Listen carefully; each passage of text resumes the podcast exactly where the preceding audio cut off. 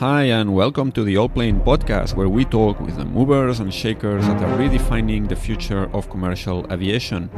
As usual, before we start, let me remind you once more that all previous episodes of this podcast, as well as many other aviation stories, are available on the Allplane website. That's allplane.tv, allplane.tv.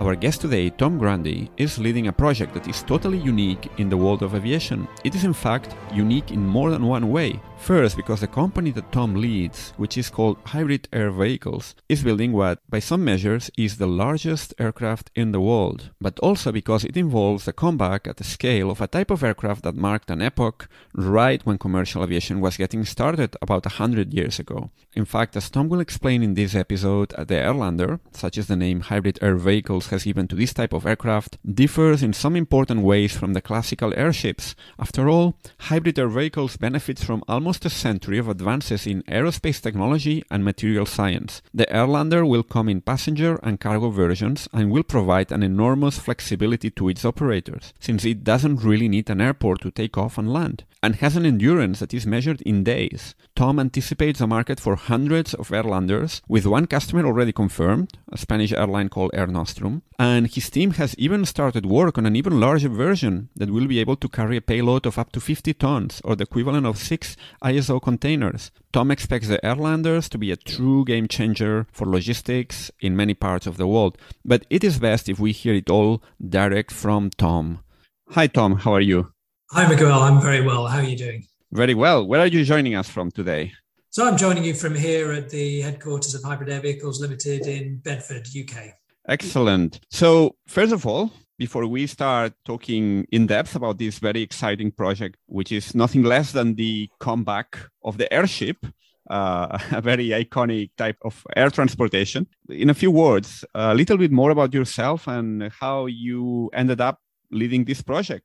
Oh, I joined the company here in 10 years ago now. So I'm an engineer. I'm an aerospace engineer. I came out of BA Systems. I came out of Airbus. And I found that I'd always been searching out the projects that were trying to do things differently, trying to get aircraft to places that was hard to get airplanes to, whether that was developing UAVs for surveillance, for those difficult surveillance missions, or taking a lot of cost out of the operation of fleets so we can make fleets of aircraft go further.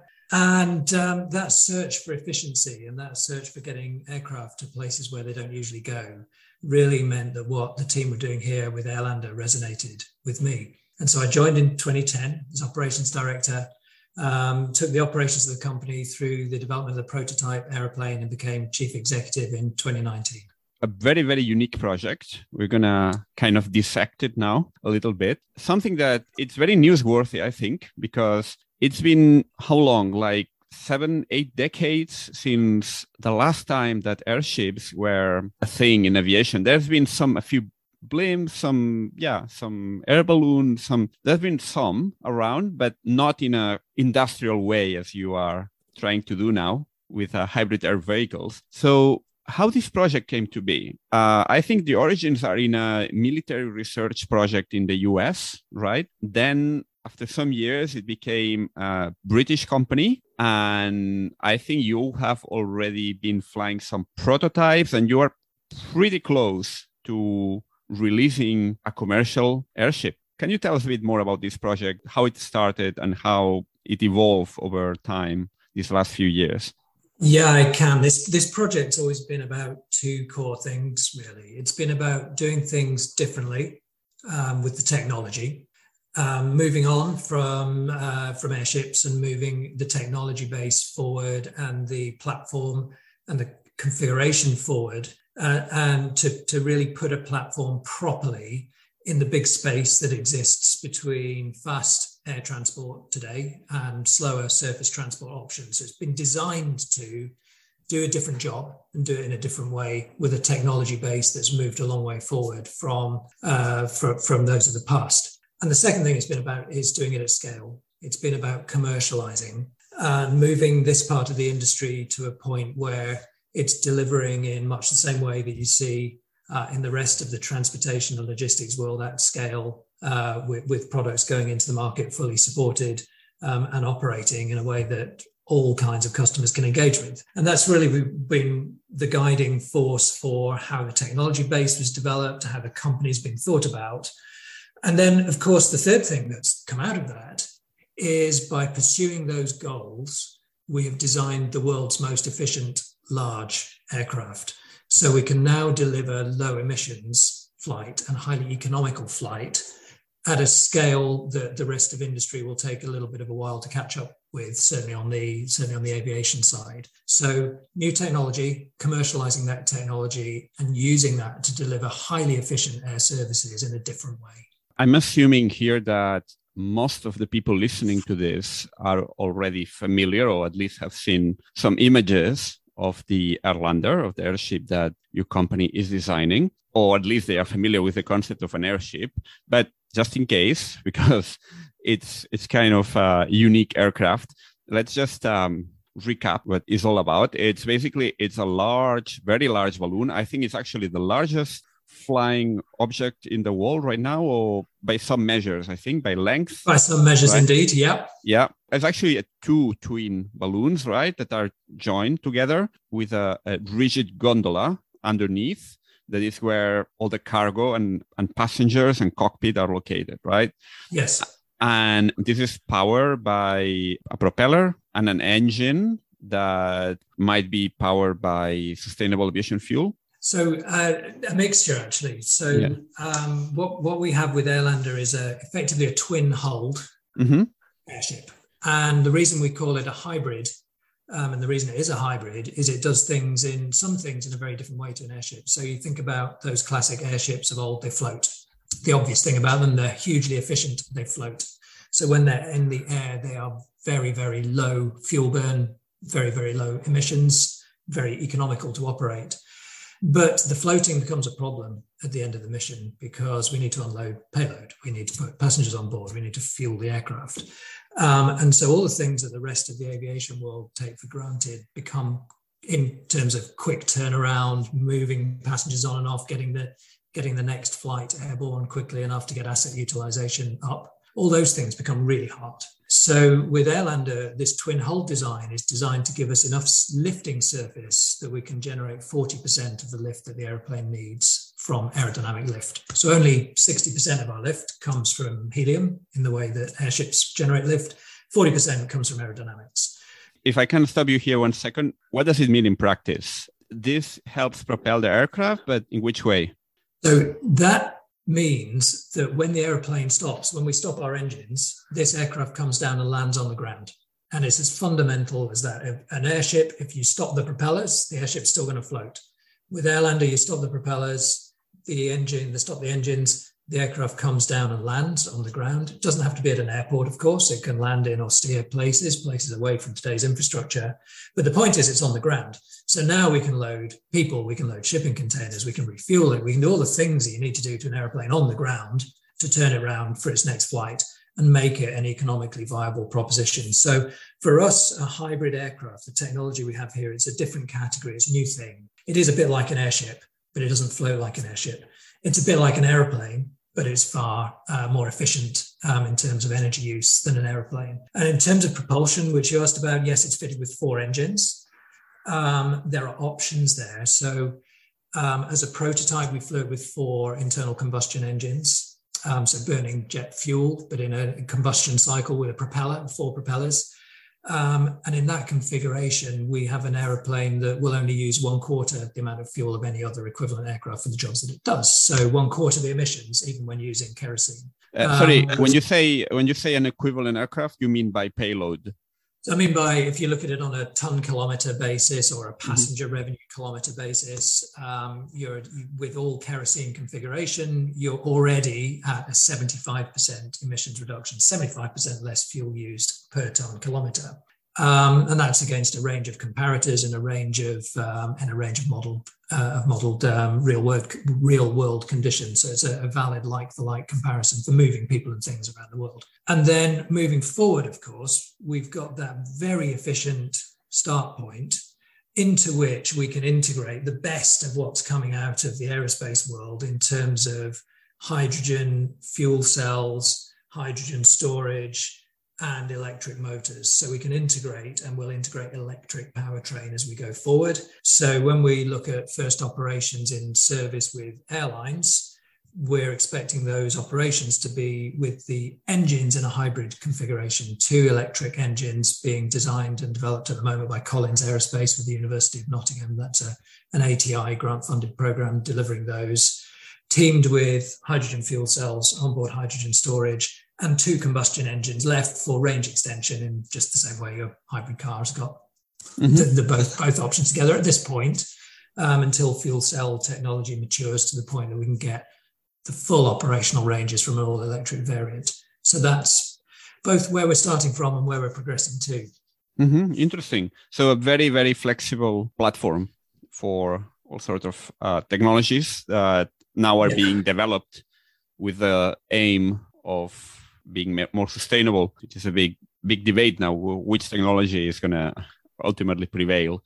Yes, and it is big and flexible, both from a point of view of the use cases of the aircraft, which I'm sure we'll talk about, but just thinking about that technology integration opportunity that we have here with Airlander, you've got a different trade space to play with. So we've got a lot more space, a lot more volume available, not just for passengers and cargo, but also actually things like hydrogen storage. So we watch the way that the path to hydrogen aviation is developing out, both through the work that's been done here in the UK, and also Airbus and others around the world.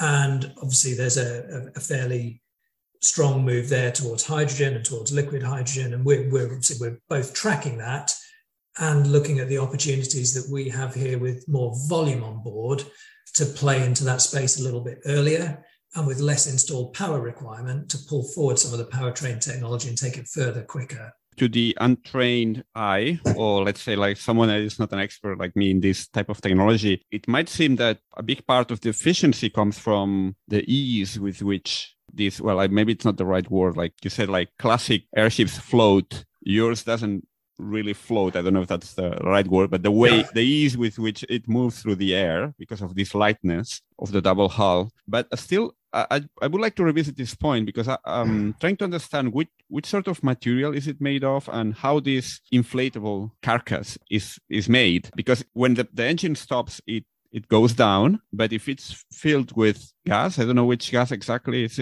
going to be there. Helium. Shouldn't it have some lifting power in the sense that it would remain airborne, even if it doesn't have propulsion? What are the principles at play here that make it go down compared to the previous generation of? Okay, yeah, I understand.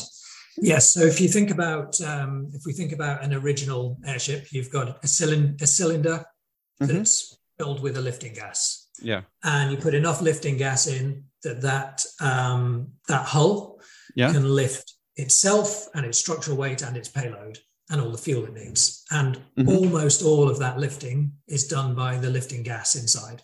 When you look at Airlander, we don't put enough lifting gas inside the aircraft to take off.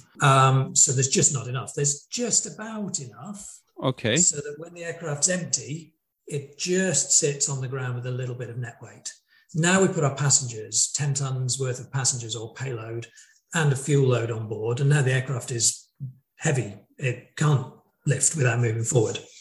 So we now propel the aircraft forward through a rolling takeoff, short takeoff, bit of vectored thrust from the four motors, and that gives it the airspeed, and the aerodynamic lift over that whole hull, over that whole gas-filled hull, acts as a lifting wing. Mm-hmm.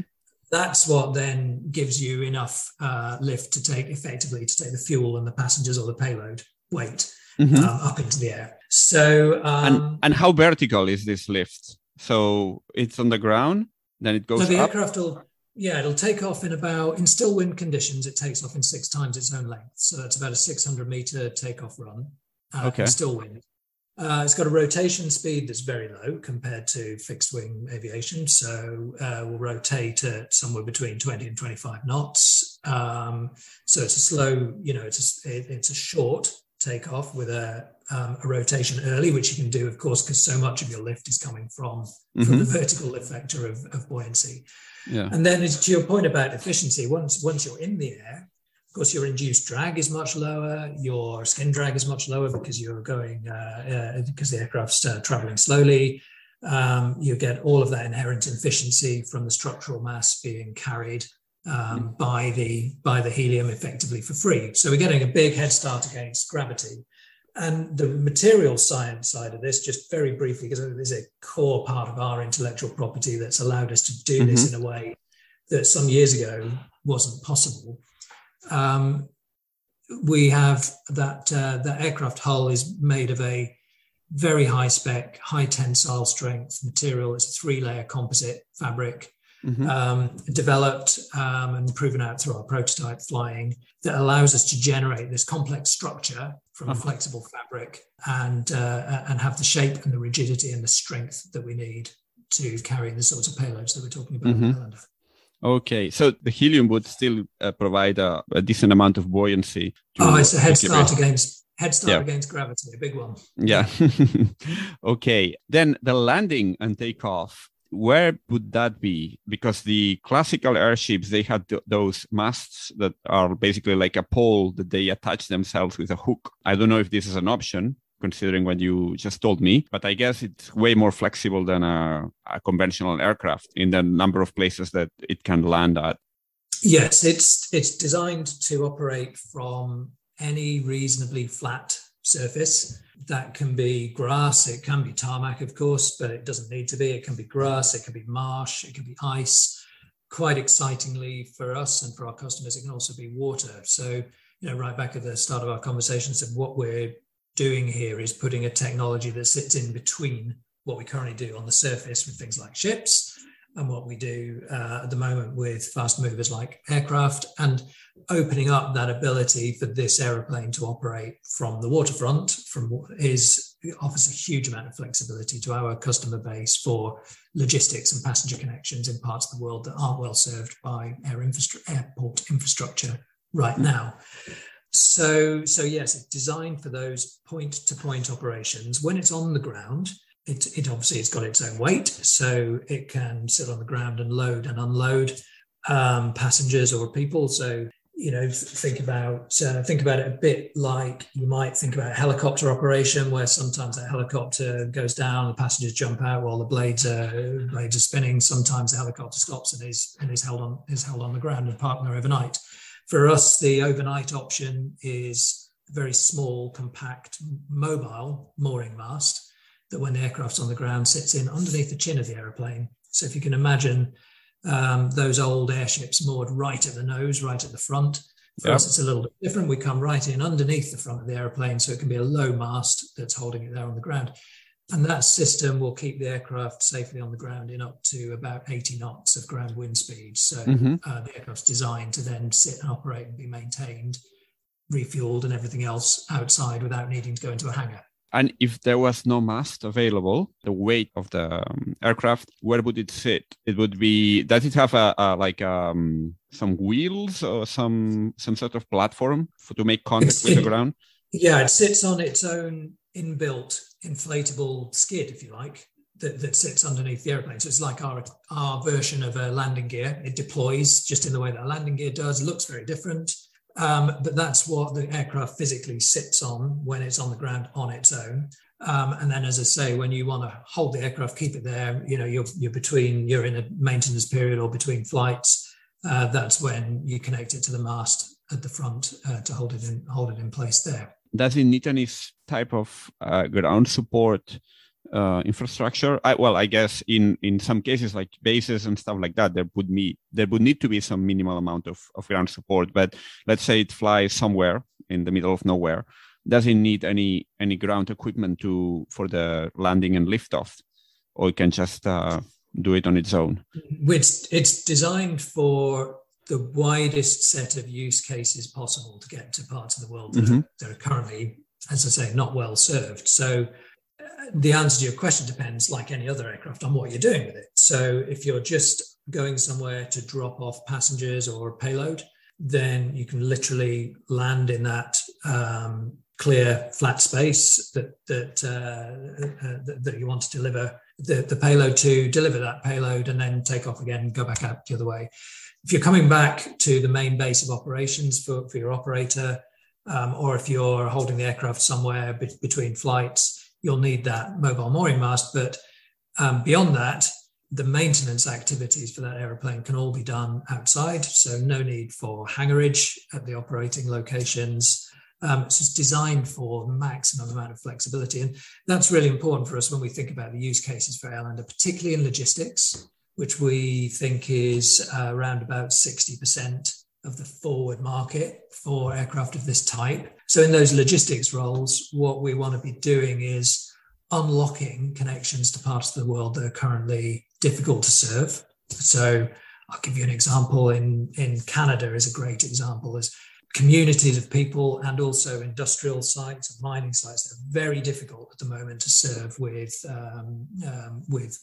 equipment, with food, with logistics supplies, and equally difficult to get the produce out of those areas and back. So in those areas of the world, we're designing to be able to get efficiently cost-effective services into those communities and bring out the produce that those communities produce and get those into the rest of the logistics networks in mainland North America in that example. Another good example, on our Airlander 50 program, one of our development partners there is Blue Skies Holdings. They put a lot of the fresher fruit and vegetables on our shelves here in the UK. And for them, it's all about looking at how we can unlock wider parts of the producing areas of the world to get quick connections into the main markets for fruit and produce. And it's just those sort of opportunities and those sort of use cases that we're designing for. And obviously that flows through then into the way that we design the ground footprint, the operating footprint, the maintenance and turnaround of the aeroplane. Yeah, Blue Sky Holdings, which are a producer of tropical fruit, I think, right? Yes. So I think that, that was started as an alternative to basically transfer tropical fruit out of West Africa, I think. Exactly. And put it into the global supply chain faster and more efficiently. I think another use case, I had a chance to write an article for CNN about a company in Sweden called Ocean Sky that was considering using vehicles like the one you're developing to do tours, luxury tours of the Arctic. So they told me one of the advantages was this ability to stop in places with no infrastructure. It could be in the middle of the ice in the Arctic, and also to go very slowly. To fly very slowly so that you can appreciate details on the ground that you wouldn't be able to see with a normal aircraft that goes much faster. Yeah. So here's some really interesting use case, and it really speaks to some of the advantages of this aircraft. And companies like Ocean Sky looking to use this sort of platform, exactly as you say, to be able to give a viewing experience and to be able to get to places that other aircraft can't get to, and to do it in a way that's economic and environmentally friendly.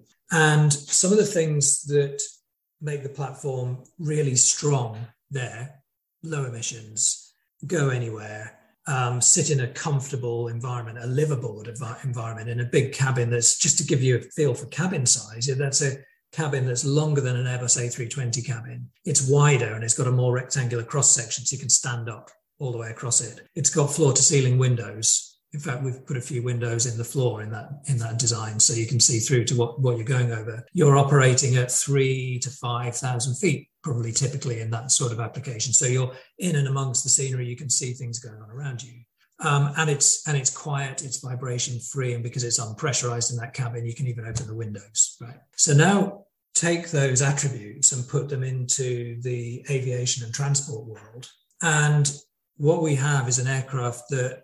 Same cabin can be fitted out with 100 seats in roughly business class accommodation and run passenger services over relatively short distances, simply because journey times, airborne elements of journey times, are a little bit longer in Airlander because we're flying a little bit slower. So over the short distances, short sectors, sort of regional jet type distances, that's not a big time disadvantage, added to which getting on board and getting off board the aircraft, if you've got an off-airfield connection, can be much quicker, so equivalent journey times, in this comfortable, spacious cabin for prices that are equivalent to today's transportation prices, and with only 10% the emissions at service entry and a path through to zero emissions flight by the end of the decade. It's that same combination of features that that companies like Ocean Sky look at for expeditionary travel that have brought this into the attention of companies like Air Nostrum,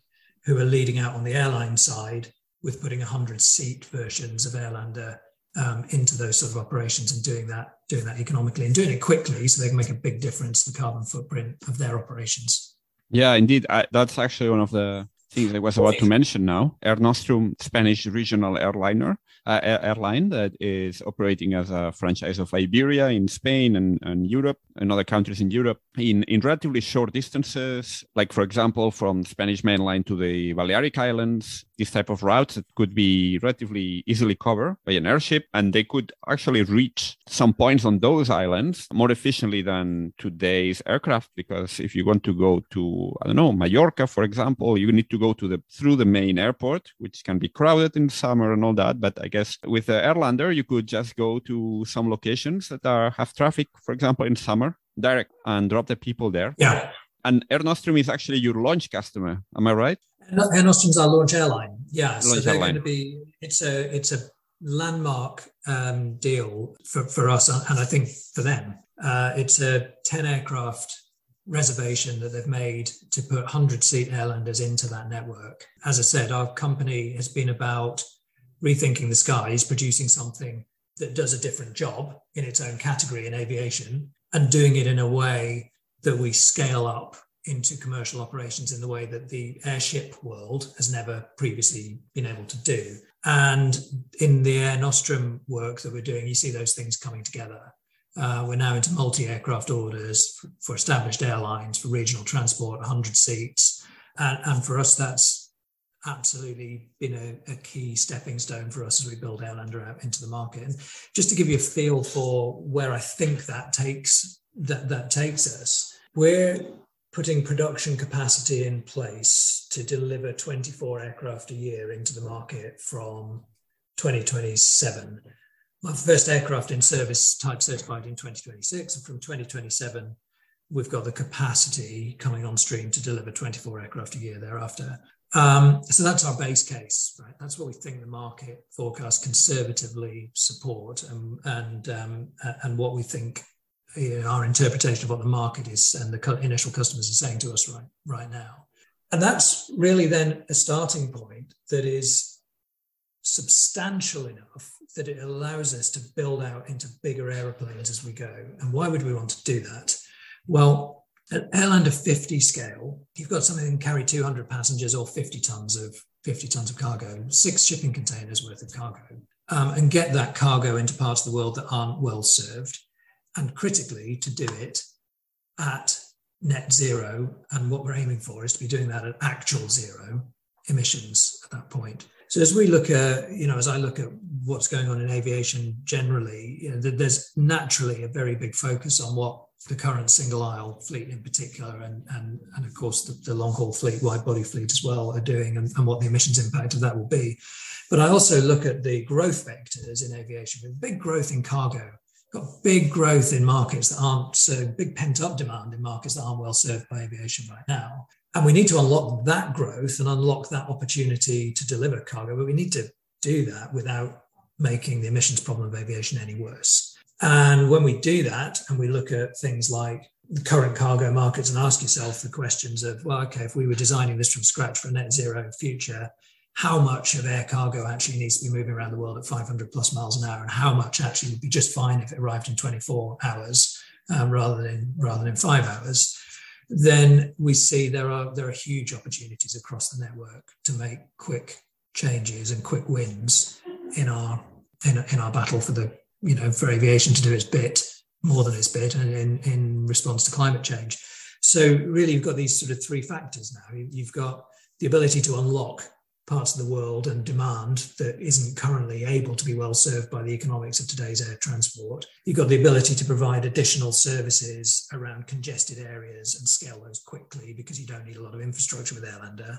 And you've got the ability to do that without, at best, without incrementing the emissions problem, at worst, without incrementing the emissions problem. And at best, you've got a lot of opportunity actually to make some quick wins and bring down aviation's emissions in the markets that are tractable by a technology like ours. Excellent. You are currently working on two different models of the Airlander. There's the Airlander 10, which is the one that Air Nostrum has in principle committed to. Then there is the Airlander 50, which is a larger version. Let me just review very quickly the specs of each of them so that people can get an idea. That's the info I got from your website. Correct me if there's been any change, but basically the Airlander 10, the one with a capacity for 100 passengers or 10 tons. I'm assuming it's either 10 tons of cargo or 100 passengers. Yeah, it can fly for 4,000 miles, quite a distance, and has an endurance of, it can stay airborne for about 5 days. That's quite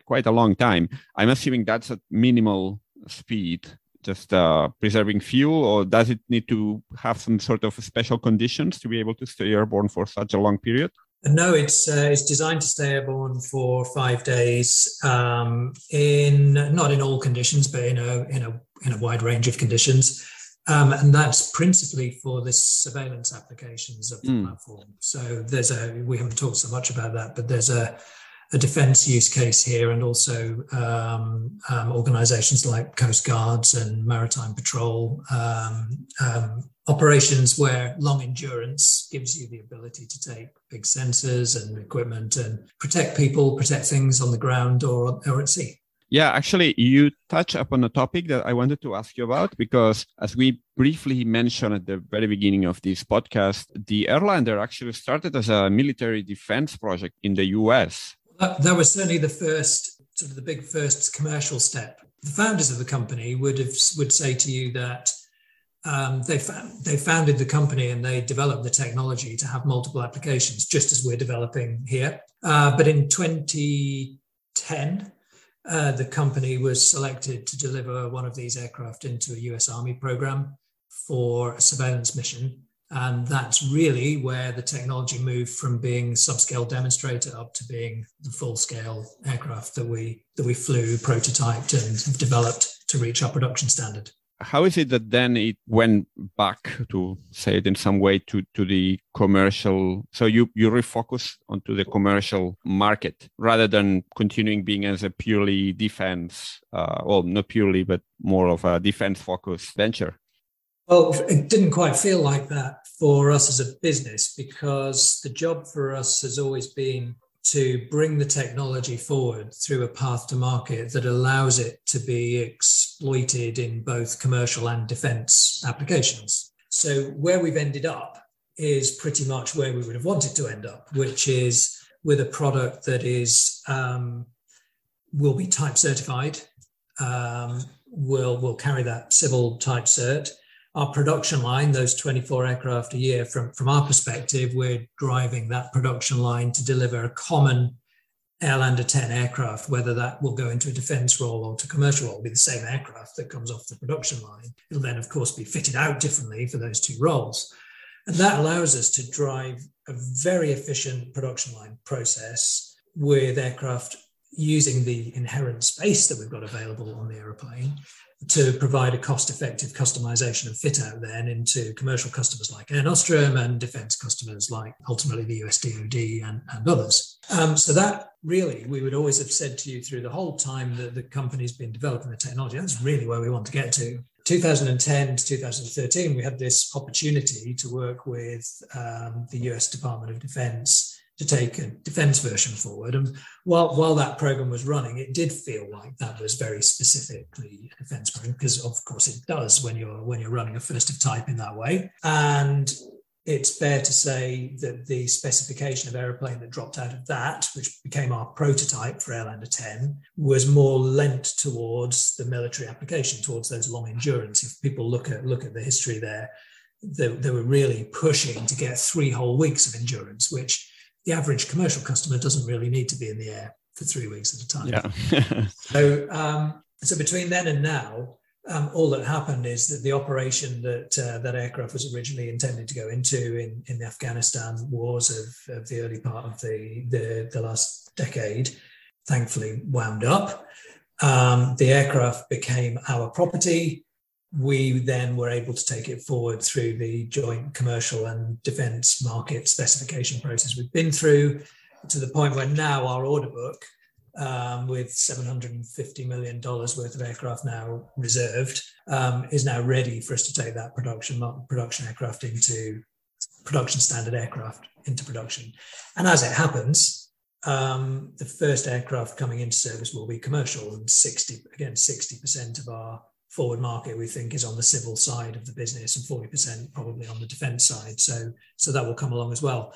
Then stepping beyond that, Airlander 10 is really designed with that 5 days endurance for defence applications, or 10 tonnes and 100 passengers. It's designed really mainly for the surveillance roles and the mobility, passenger mobility and transport roles, and the sort of tourism pieces that you see as well. For the logistics market, we want to be getting the efficiencies of scale that come with just being that little bit bigger. So you take the basic Airlander concept and scale it up. So a 90-metre long Airlander 10 becomes something like 120-metre long Airlander 50. But with that increase in length, of course, you get a huge increase in volume and a huge increase in lifting capacity. And that moves you from Airlander 10 to Airlander 50, where we're now in 50 plus tons, 6 shipping containers, big logistics. Or 200 passengers. Or you could put that into a passenger operation with a much greater number of passengers, And a hybrid configuration as well, from what I've seen on your website. There's a mixed cargo and passenger option. So again, I think, again, there's all sorts of ways of managing that space within the aeroplane. And I think for large parts of the world, I think combination operations are going to be very interesting. You know, there's lots of parts of the world that very difficult to get to for the people that work there or live there. But that difficulty comes with its own logistics challenges as well. So supplying them with food and supplying and getting product back out again. You know, there are a number of mixed mode cases, as you say, that I think are going to be quite powerful there. The Airlander 50, it's going to have more payload, but slightly, like half the range. So 2,200 miles from what I read here on your site. And it's going to be even larger than the Airlander 10. So can we safely say that the Airlander 50 is going to be also like the largest aircraft in the world? It'll certainly beat Airlander 10, but we have a lot of efficiencies playing out there. So of course, you know, as you double the length of something, you're multiplying its volume by a factor of 8, right? So to move from 10 tons to 50 tons, it's not like we're having to make the airplane 5 times longer. Yeah.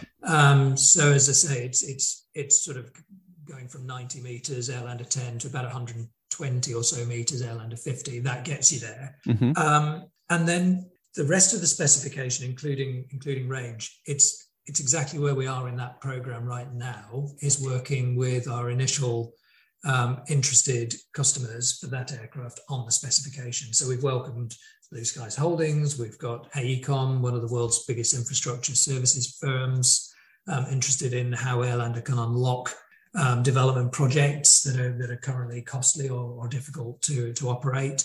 We have Infinity, who wind turbine blade transport interest there. Of course, Airlander's huge volume allows us to do things that other aircraft can't, things like wind turbine transport into remote parts of the world, where we now obviously want energy producing infrastructure to be built out. And Highlands and Islands Airports Limited, of course, who you know, their challenges are exactly as you've just described, you know, passengers, but also the logistics questions of how you serve the scattered islands of the Scottish nation.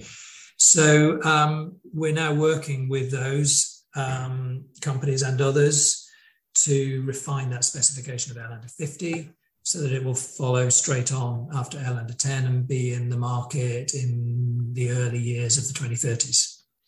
Because when it comes to certification, where does the Airlander fit? Is there a specific certification category, or is it going to go through the same process as a conventional airliner? No, there is a category now.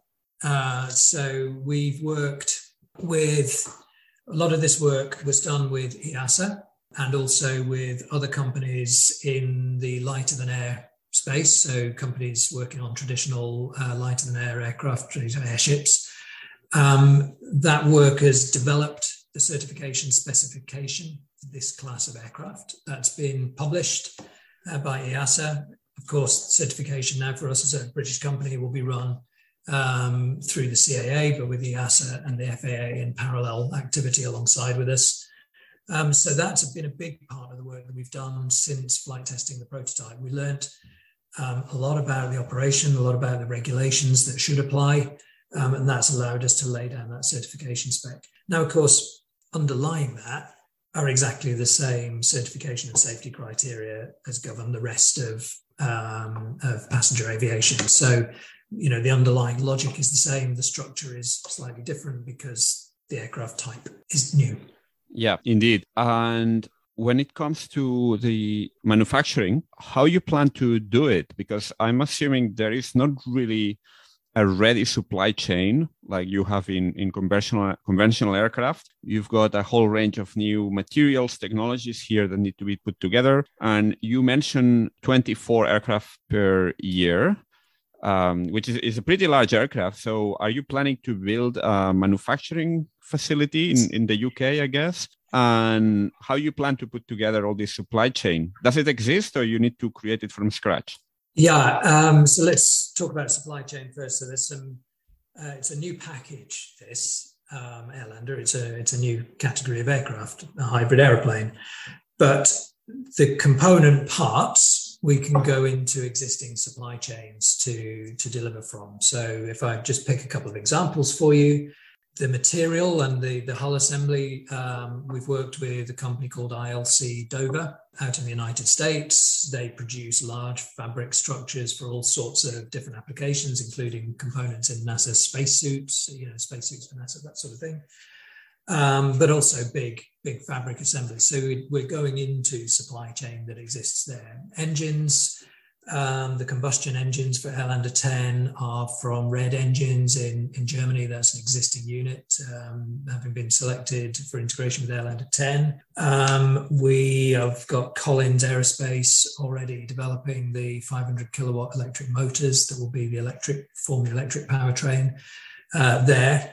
So, and I can carry on here. In each part of Airlander, you're really integrating either materials or systems that exist and are in use elsewhere into a new package.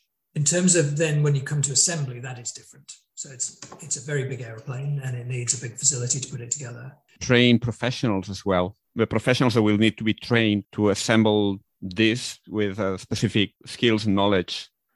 I don't know how transferable are they from other industries. So, yes, it's a very modular aircraft to build. So it's the best way to envisage it really is that the structure of the aeroplane, the thing that the effectively our primary structure is that fabric assembly. So you put the fabric together first. That's the biggest component, and then all of the what we call the hard structure, whether that's the cabin, the gondola underneath, long composite module, or the individual engines, motors, or control surfaces, they all attach on the outside. So our production concept here is all about bringing those modular pieces in from the supply chain and then integrating them onto the hull in the final assembly facility. And in terms of the skill sets needed there, most of those are standard aerospace skill sets. There's one difference, which is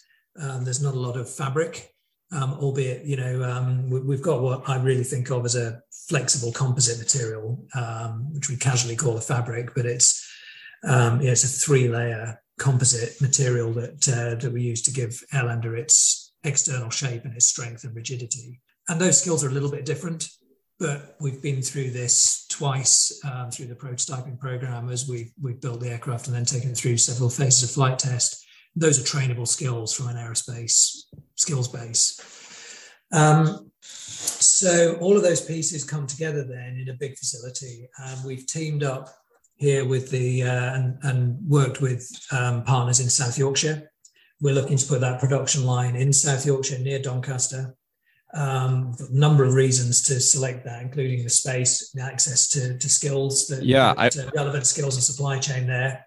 I was guessing you need a very large place, I guess, because if you have all these aircraft simultaneously being built, those are pretty large. So you would need. Yeah, you need a big area. But again, the technology that we're working with is fascinating because you can think about it in different ways. You know, we think about I certainly think about a classic aerospace facility when I think about building any aircraft, Airlander included.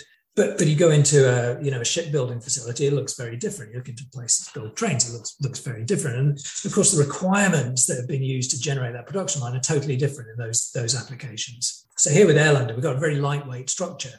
We've got a structure that you actually build the structural part of it in modules, put it together, and then it's got its own strength, its own integrity right from the start of the build process.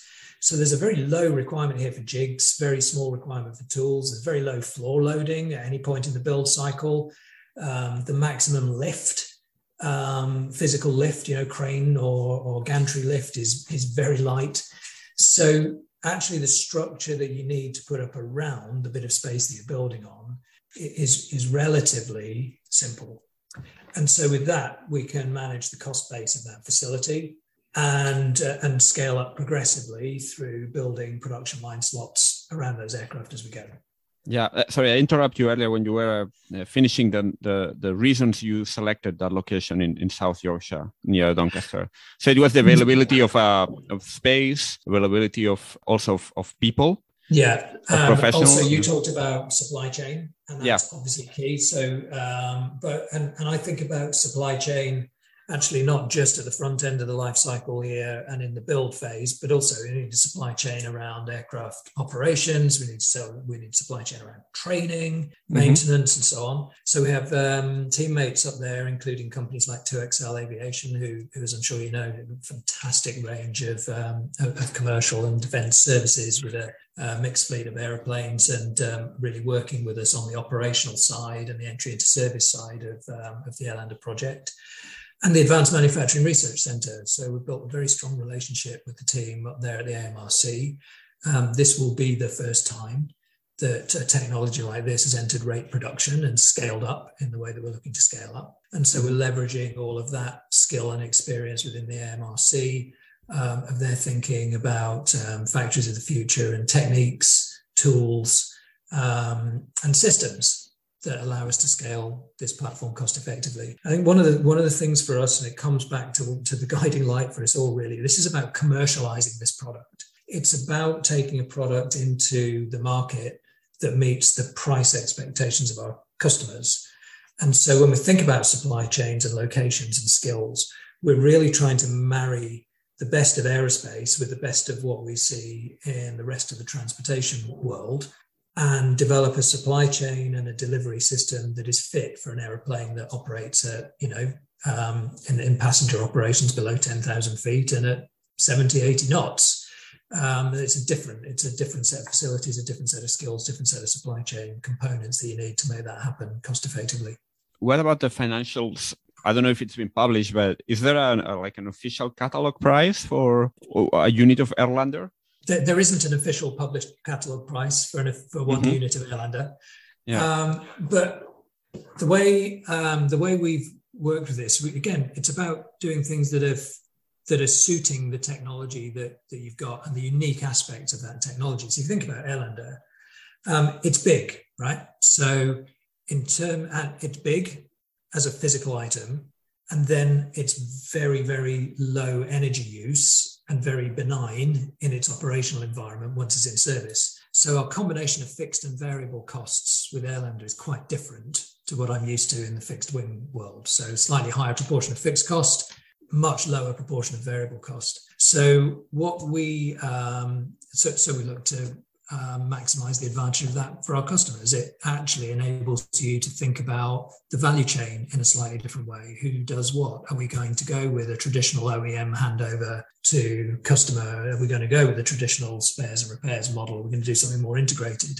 And where we've ended up is working with partners to enable a mix of lease operations and procurement, direct procurement for customers. Whichever option those customers take, what they end up with is a product that in some roles, and take defence surveillance as one, the cost per unit of output, so a surveillance hour, the cost per surveillance hour there is going to be somewhere around about a factor of 10 lower than what we're used to paying for in fixed wing aircraft surveillance. In passenger operations, you don't quite get that same scale because it's shorter distance operations. Nevertheless, even today at 2021 fuel prices, 2021, so before the recent disruption in the fuel market, in the energy markets, the aircraft is lower cost to operate than an equivalent fleet of aircraft of the type that you do, typically regional jets on those sort of operations. So you start off with the cost advantage before we start thinking about future fuel prices and before we start thinking about the cost of carbon. And I guess the same applies to cargo as well. Same you told me. And exactly the same applies for cargo. So you're in this middle space with cargo where you're much cheaper than the aircraft flight, and you get cheaper and cheaper on a per ton kilometre basis as we scale up towards Airlander 50 and ultimately beyond. A little bit more expensive than surface transport of some types, particularly container shipping is obviously for long distances and extraordinarily efficient.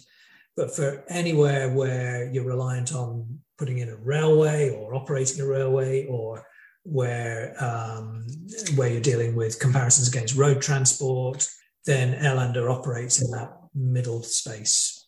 Mm-hmm. It's a middle speed and middle price option between surface transport and air freight. Yeah, sounds very, very interesting. Actually, it sounds so interesting that before wrapping up, I wanted to ask you, what's different this time? Because, well, there are obvious differences with the classic airships. About 100 years ago, airships were like the dominant, well, I don't know if dominant is the right word to say it, but they were pretty mainstream, or at least that it looked like it was going to be the future of air transportation. And then right by the time of the war, that was over. Really quickly, it kind of fell out of fashion. There was things like the Hindenburg incident, et cetera, et cetera. And then after the war, the airships never really came back. So what is different this time, aside from the obvious differences that you mentioned compared to the traditional airships? What are the obstacles for this type of transportation not having been attempted earlier? I have two answers for that. Okay. So the first is that we've set out to deliver a technology base that allows a new set of services to be delivered economically. So new technologies, fabrics, design methodologies, computational fluid dynamics, finite element models, all these things that weren't available back in the times that you were talking about, have allowed us to create a technology that we believed and are seeing opens up new applications that actually the aircraft world haven't been able to get into. So when you go back to logistics, 35% of the world, give or take, of the world's logistics by value goes by air, right? But it's only 1% of the volume of logistics going around the world. There's a lot of logistics that's still going by surface, and there's a great opportunity in the middle there to provide a premium for the material that can't currently get to market one way or the other by ships or by flight. So the start of this company was all about opening up those opportunities that actually air transport can't get into right now because it's not economical and we're not doing it. So there's underserved markets and a great opportunity there. And it's technology that's allowed us to do that. That's been the big obstacle, and that's what we've come over principally with our design of the hybrid, and all the technologies that you need to make that happen allows us to deliver an economic proposition to customers that an airship never could. It's the second answer, which I'd give you, which is that we've lived with abundant fossil fuels in aviation and everything else in the world for all that time since the Second World War.